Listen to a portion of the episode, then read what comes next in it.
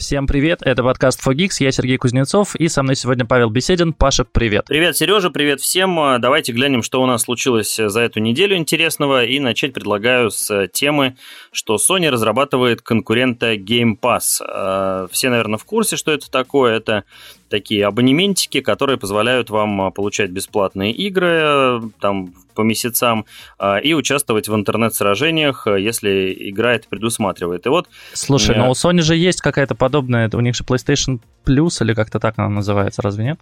Э, да, но вот э, новость-то о том, что вроде как Sony хочет усилить конкуренцию с Microsoft и э, выпускает новый, э, готовится выпустить новый э, Game Pass собственный. Как он будет называться, пока неизвестно. Кодовое название у него Spartacus, если я правильно читаю.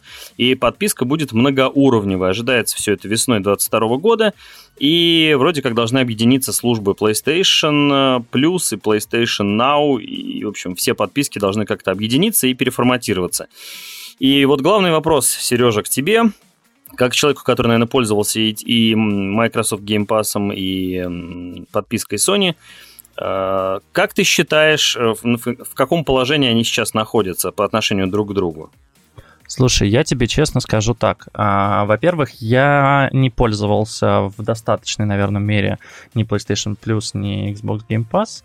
Я знаю про них, а, знаю, что Xbox Game Pass вроде как более классные, да, там дают какие-то крутые игры, и люди действительно переходят даже с PlayStation на Xbox, потому что там есть эм, эта подписка. Я не сторонник подписки в случае PlayStation по одной простой причине.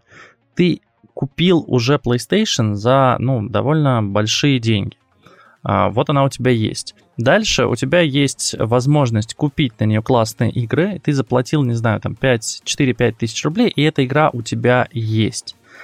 Платить за подписку за 12 месяцев, я не помню, там тысяч, тысяча с чем-то, по-моему, в месяц, да, ну как бы, и получать игры, и там очень редко бывают AAA тайтлы, то есть там, как правило, какие-то средние игры.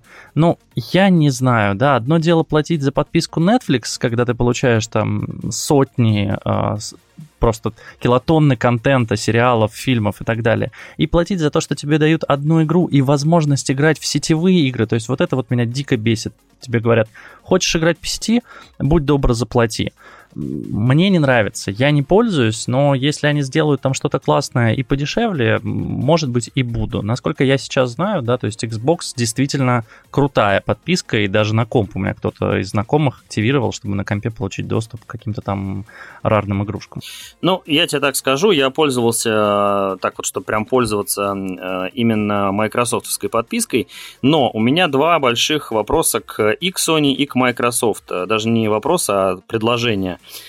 Ребята, э, понятно, что у всех маркетинг и всем нужно зарабатывать деньги, но если вы хотите сделать удобно для игроков, то, на мой взгляд, э, нужно идти по пути Apple. То есть не делать вот эту многоуровневую подписку, когда ты за большие деньги получаешь больше плюшек, а сделать как Apple, э, сделать все подписки самостоятельными, но при этом оставить возможность объединить их в одну подписку, там, Microsoft, не знаю, да. One чтобы человек таким образом мог сэкономить денежку, и если он хочет все плюшки, пожалуйста, получай. То, что сейчас происходит с подписками, там, я не знаю, на Кинопоиске недавно зашел даже, да все грешат этим.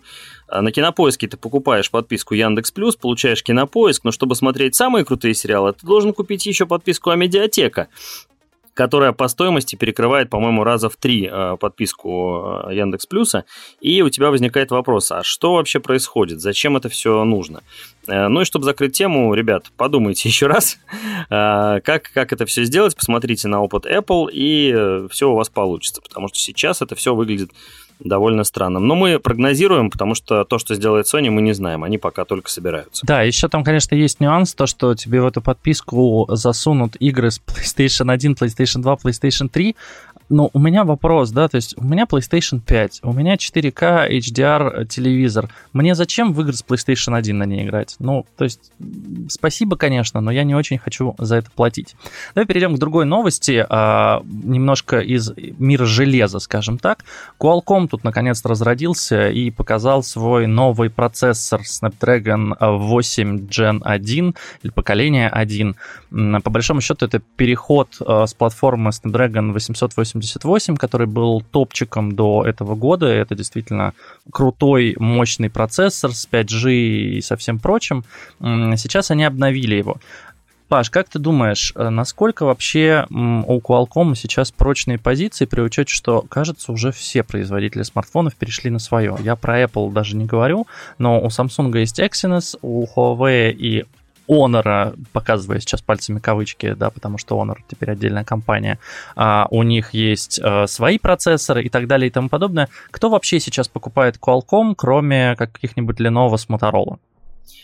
Ну, смотри, э, тут дело такое.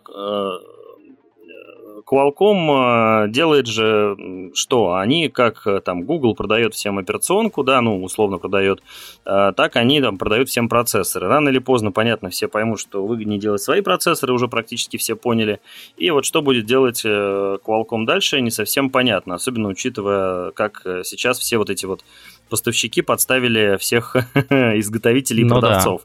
Да. Не, ну у них еще много своих технологий и разных патентов. Знаешь, например, кстати, что а, вот авиарежим, к которому мы все привыкли, патент на эту технологию, да, что у тебя отключаются все сети, принадлежит Qualcomm. То есть каждый производитель телефонов или ноутбуков, кто встраивает к себе вот авиарежим именно со значком авиа, он должен заплатить Qualcomm за право пользования этим.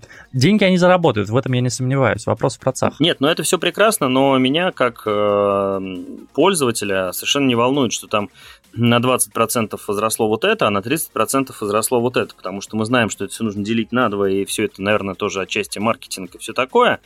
А, мне нужно, чтобы я купил телефон а, и чтобы он работал так, как я хочу. Какой там стоит Qualcomm, какой Snapdragon, какие там M1 а, процессоры или не M1, или что там вообще с железом, меня вообще не должно касаться. Поэтому это такая новость, ну, скорее для каких-то людей, которые смотрят на цифры при покупке телефона и не забывают про там юзабилити, там, я не знаю, как это назвать, Э, про, про, про ощущения, про впечатления. Вот, я думаю, что у Qualcomm все будет хорошо, если они сделают так, чтобы человек брал телефон в руку э, с, Qual- с любым Qualcomm, с любым Snapdragon и не задавал вопрос, а какая, какой там номер, 8 Gen 1 или 8 Gen 4. Вот и все. Либо нужно в Gen 2 запихивать какие-то прорывные технологии, чтобы люди хотели брать телефоны именно с этим процессором, но пока, мне кажется, такого не случилось. Ну да, тут я с тобой соглашусь, что, конечно, гораздо важнее впечатление от смартфона, а не то, что у него там стоит внутри какие там циферки, но тем не менее они на 30% стали быстрее по рендерингу графики, и это круто, то есть это значит, что более плавный интерфейс, хотя мне кажется уже куда уж плавнее. Мне кажется, что там, не знаю, пару лет назад я брал телефон в руки, и сейчас я беру там новый Android в руки, примерно все одно и то же. Что клево, они встроили туда Wi-Fi 6 и Wi-Fi 6E, то есть с новыми роутерами, если вдруг вы уже домой поставили себе роутер с Wi-Fi 6, то вот смартфон на Qualcomm Snapdragon 8 Gen 1, он будет работать с этим Wi-Fi, он быстрее, стабильнее, мощнее и так далее и тому подобное. Также там Bluetooth Low Energy Audio стоит, модуль, который позволяет тебе не тратить лишнюю энергию при передаче звука в наушники. Это тоже классная штука. На самом деле, мне кажется, что в AirPods и в Apple это уже давно реализовано, но теперь вот это и у пользователей Android и других малоизвестных мобильных систем тоже будет. Ну что, поехали дальше? Да, поехали дальше. Следующей новостью у нас идет э, новость о том, что гендиректор ВК Борис Добродеев покинул компанию. Там вообще произошло много всяких событий с э, ВК. А, значит, сначала Mail.ru Group превратилась в ВК, потом произошла продажа, э, как я понимаю, части пакета э, э, контрольного пакета акций, да, я контрольного замечу. пакета, да, да. Э, Сагазу, который входит в состав Газпрома, и на, значит, вот этой новости приходит новость о том, что Борис Добродеев покидает компанию. Но из всего вот этого, мне кажется, интереснее всего не то, что Добродеев покидает компанию, а то, что э, новым главой э, ВК э, прочит Владимира Кириенко из Ростелекома. А это сын небезызвестного нам Сергея Кириенко, Э, который, в свою очередь, заведовал у нас атомными штуками и был э, в администрации президента. И вот это, мне кажется, интереснее даже чем сама продажа и чем все вот это. Наверное, чем все это закончится и к чему это приведет, мы узнаем э, только через какое-то время, но акции компании вот на этих новостях э, подпрыгнули. По-моему, прибавили там что-то в районе 4 или 3 с чем-то процентов. На самом деле, я тебя поправлю, они по-разному отреагировали. То есть рынок отреагировал на то, что э, холдинг а, а, Алишера Усманова продал акции Газпром, э, Согазу, простите. Э, рынок отреагировал положительно, и там на 5% где-то, да, они подпрыгнули. А вот mm-hmm. когда появилась новость о том, что Борис Добродеев уходит, и вместо него будет Владимир Кириенко, вот там уже акции приспустились, причем на прежний уровень. Пока непонятно, то есть мы не знаем, официального заявления от ВК не было о том, кто будет новым генеральным директором. Посмотрим, как отреагирует рынок. Э, мне радостно, что они наконец-то поменяли тикер. Теперь это не Mail.ru Group, а ВК. Это хорошо. Мне немного забавно, что у Владимира Кириенко сокращение его имени это как раз-таки ВК Владимир Кириенко. Вот. Но что будет, неясно. В Ростелекоме, насколько я знаю, у него все было хорошо. Он заведовал дата-центрами и там действительно создал хорошую инфраструктуру и там поднял доходы на несколько миллиардов рублей в компании. Это классно. Посмотрим, что он сможет сделать с ВК. Ну и опять-таки совершенно непонятно, что Сагаз будет теперь делать с этим контрольным пакетом акций. И будут ли какие-то еще передвижения в компании, потому что то, что они делают сейчас, после анонса обновления, да, то есть от Mailer Group к ВК, новая экосистема, Маруся, интеграция во все. То есть это классно. Что будет дальше? время покажет. Я тебе так скажу, Сережа, что главной задачей Владимира Кириенко на, на новом посту, если это будет действительно он, это, конечно, заняться, наконец, подкастами в ВК, которые были как-то заброшены в последнее время. А стартик у них был неплохой. И э, вот тогда, я думаю, все и пойдет. Так что пожелаем новому гендиректору успехов, не забывать про подкасты и, в общем, чтобы со стеной все было в порядке. Уверен, это будет его главной э, задачей на посту генерального директора. Ну, кстати, не единственная новость про смену в топ-менеджменте менеджменте компаний. А, довольно неожиданно, на самом деле, для меня, но 29 ноября соучредитель Twitter Джек Дорси эм, покинул компанию. Я не знаю, э, с чем это связано. Он не очень говорит, скажем так, то, что он написал, это такая стандартная отписка, что я считаю, что пора передать э, правление дальше. А, передал он Парагу Агравалу, это технический директор компании, который сделал много классных нововведений в Твиттере, но, тем не менее, с Джека Дорси Твиттер начинался в 2006, кажется, году, могу врать сейчас. И э, Параг работал там последние 10 лет. Действительно, на его время работы техдиром пришлось увеличение количества символов, добавление там загрузки фотографий, ссылок и всего прочего в Твиттере. Как ты думаешь, приход нового эм, гендиректора, как вообще повлияет на компанию Twitter и на сервис, который, в общем-то, в России стал уже менее популярным, но тем не менее? Ну, я тебе так скажу, э, вот заявление ушедшего Гендира, оно на самом деле интересное, потому что в одной строчке он говорит, что это было его собственное решение, а чуть дальше он говорит, что ему очень грустно, но он очень счастлив. То есть, э, либо он э, человек, который сидит на препаратах и несет какую-то ахинею, либо он таким образом дает явный сигнальчик всем, что, ну, ребята, вы же все понимаете, как бы решение это, конечно, формально мое собственное, но на самом деле нет. А, учитывая количество скандалов, в которых Твиттер поучаствовал в последнее время, там, и во время избрания Трампа, и во время переизбрания Трампа, и во время всего-всего-всего, что происходило в Америке, где этот сервис популярнее всего, насколько я понимаю. Ну, думаю, что что-то там э, вот и случилось после всего этого. А, ну, а не думаю, что должность генерального директора уж как-то сильно повлияет на конечных пользователей. А, думаю, что это все растворится где-то в верхних эшелонах Твиттера власти, и э, рядовые пользователи этого или не заметят, или ну, будут об этом знать, но это никак на них не повлияет. Ну, нужно понимать, да, что при этом э, фигура Джека Дорси, она была для Твиттера, ну, то есть это, это уровень Марка Цукерберга, и он, в принципе, один из а, таких харизматичных лидеров, да, как а, Марк Цукерберг, как а, Сергей Брин, Ларри Пейдж, которые тоже, кстати, передали же сейчас, ну, то есть они ушли в Альфабет, а, по сути, да, Гуглом сейчас правит другой человек, но Марк Цукерберг, например, или там Илон Маск, они до сих пор в правлении. Ну, кстати, раз уж если заговорил а, про Илона Маска, расскажи, что там у Тесла интересненького. Сайбертрак да. они нам так и не хотят показывать нормально и запускать его в продажу, но вот другие новости интересные.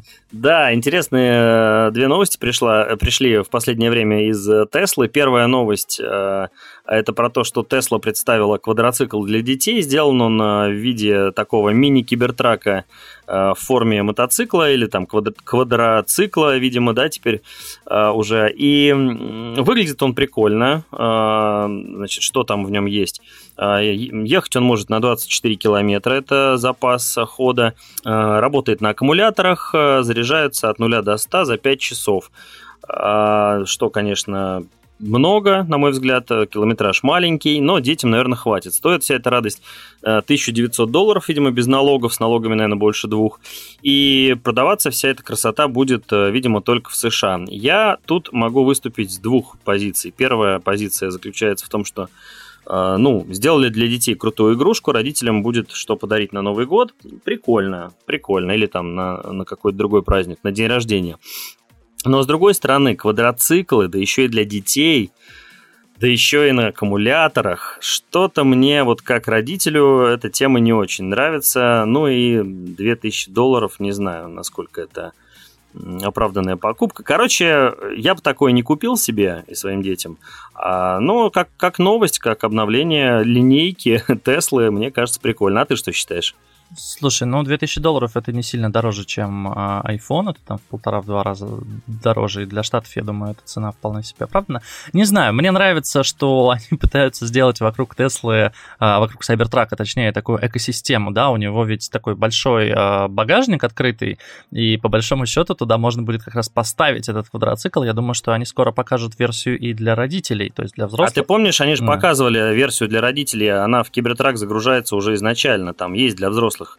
А, уже... да? Да, да. Это вот типа мини-версию такую выпустили, и вот про нее, кстати... Тогда вообще прикольно.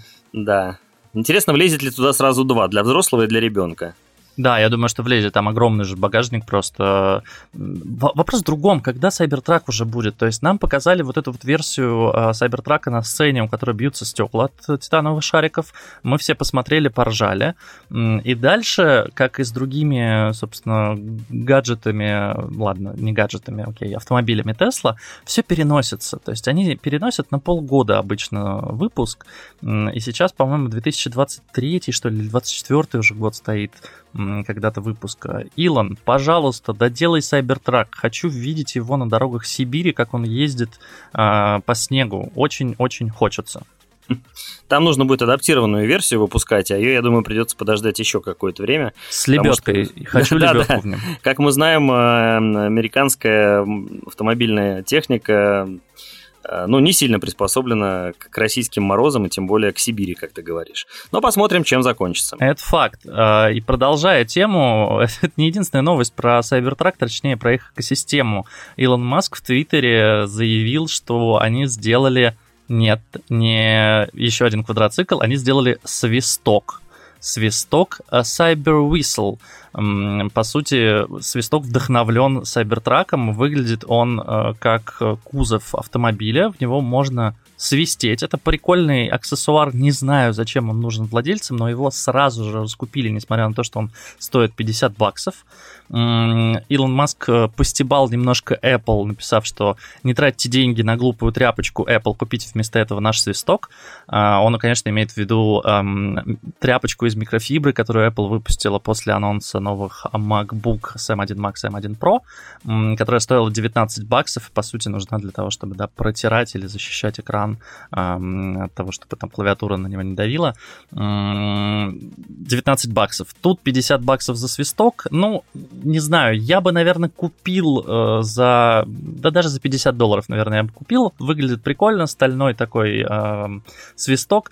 Но еще раз, а можно автомобиль уже показать. То есть аксессуары прикольные, спору нет. То, что вы умеете в дизайн, все поняли. Можно, пожалуйста, вот в технологии и, наконец-то, вот в реальные средства передвижения для тех, кто хочет большие машины. Ну, если бы по этому свистку э, кибертрак приезжал к твоему подъезду э, на автопилоте, я еще бы это понял. А так, да. ну, да, да, интересно, интересно, посмотрим, посмотрим. Спасибо, Я думаю, Илон. что если ты заблудишься в лесу, э, заехав куда-нибудь на Сибертраке, то ты сможешь, в принципе, посвистеть в этот свисток, достать его из красивого чехла, и тебя кто-нибудь да услышит.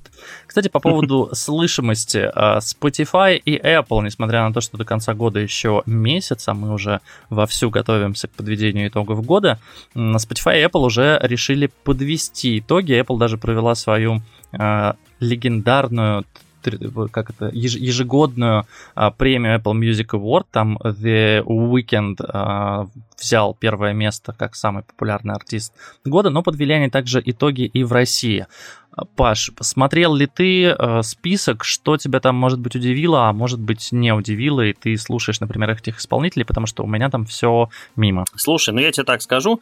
Э, посмотрел, конечно, я оба списка, и Apple, и Spotify, и там их несколько на самом деле, потому что и по России, и топ-10 треков, топ-10 альбомов, самые популярные в мире, самые популярные, и так далее, и так далее. В общем, э, масса там вариантов, чтобы всех э, охватить, никого не забыть. И эм, до сих пор, до сих пор получается так, что я не понимаю, э, каким образом у, у Apple столько мест отдано так называемым реперам, а, вот, и почему все остальные... Ни одной популярные... номинации у Оксимирона, да? Ну, это ладно, это не самое страшное. почему, а, почему, например, там есть Егор Крид, а, там есть Скриптонит, там Artik & Asti, окей, а, Моргенштерн, ну, понятно, да, почему там нет э, хитяр мировых, которые э, на первых строчках всех чартов, не только в России, но и э, в мире, и в том числе и в США. Почему в России такое засилие... Господи, напомни слово, как у нас рэп по-другому называется? Хип-хоп. Вот, вот. Почему такое засилие хип-хопа именно в российских чартах? И тут же Spotify рейтинг, который, в общем, более адекватный. Потому что, ну, по мне тогда, то есть я на себя равняю. Ну, там тоже а, Моргенштерн, Скриптонит, да. Кизару, знаешь ли. Нет, да-да-да, но там есть и э, хиты 21 года, которые держатся уже долгое время э, в чартах. Э, в, там, то есть не только хип-хоп, да, там есть, например, э, там Эд Ширен, там есть Дуа Липа, там есть... Э, кто еще? Ну, много кто не, есть. Не, не, ну подожди, ты про э, этот, э, ты про итоги года в мире, как бы да. в мире у Apple там BTS, Ариана Гранде, The Weeknd, опять-таки Джастин Бибер, там тоже попса. Но вот ну, российские как бы, вот российские э, топы, они похожи у Apple и у Spotify, и мне тоже странно, почему, ну окей, ладно, почему там Моргенштерн, Моргенштерн на первом месте, я понимаю, а вот все остальные, я ни одного трека этого не слышал, правда.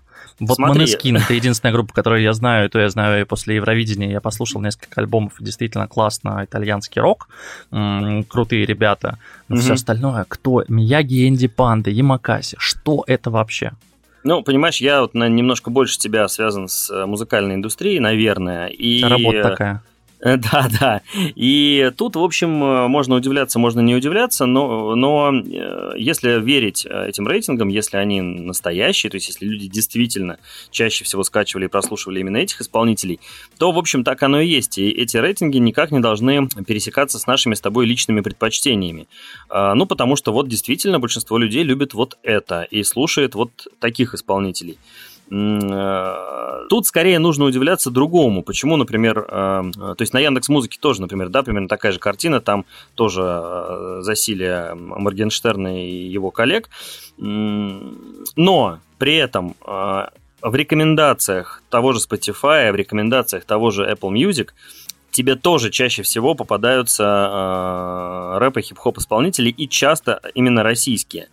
В Яндекс Музыке такого нет. Такое есть, но прям вот процентик 2, да, все остальное действительно по твоим предпочтениям. То есть вот это для меня загадка. Почему э, твои личные рекомендации от сервиса пересекаются с неким глобальным э, чартом по твоей стране? Вот это большой вопрос. Слушай, ну это, это, это вопрос, да, к Spotify, Apple Music. Я честно скажу, мне не нравится система подбора ни в том, ни в другом, ни в Яндекс Музыке. Я пользуюсь YouTube Music. Мне ни одного рэпера не подсовывает.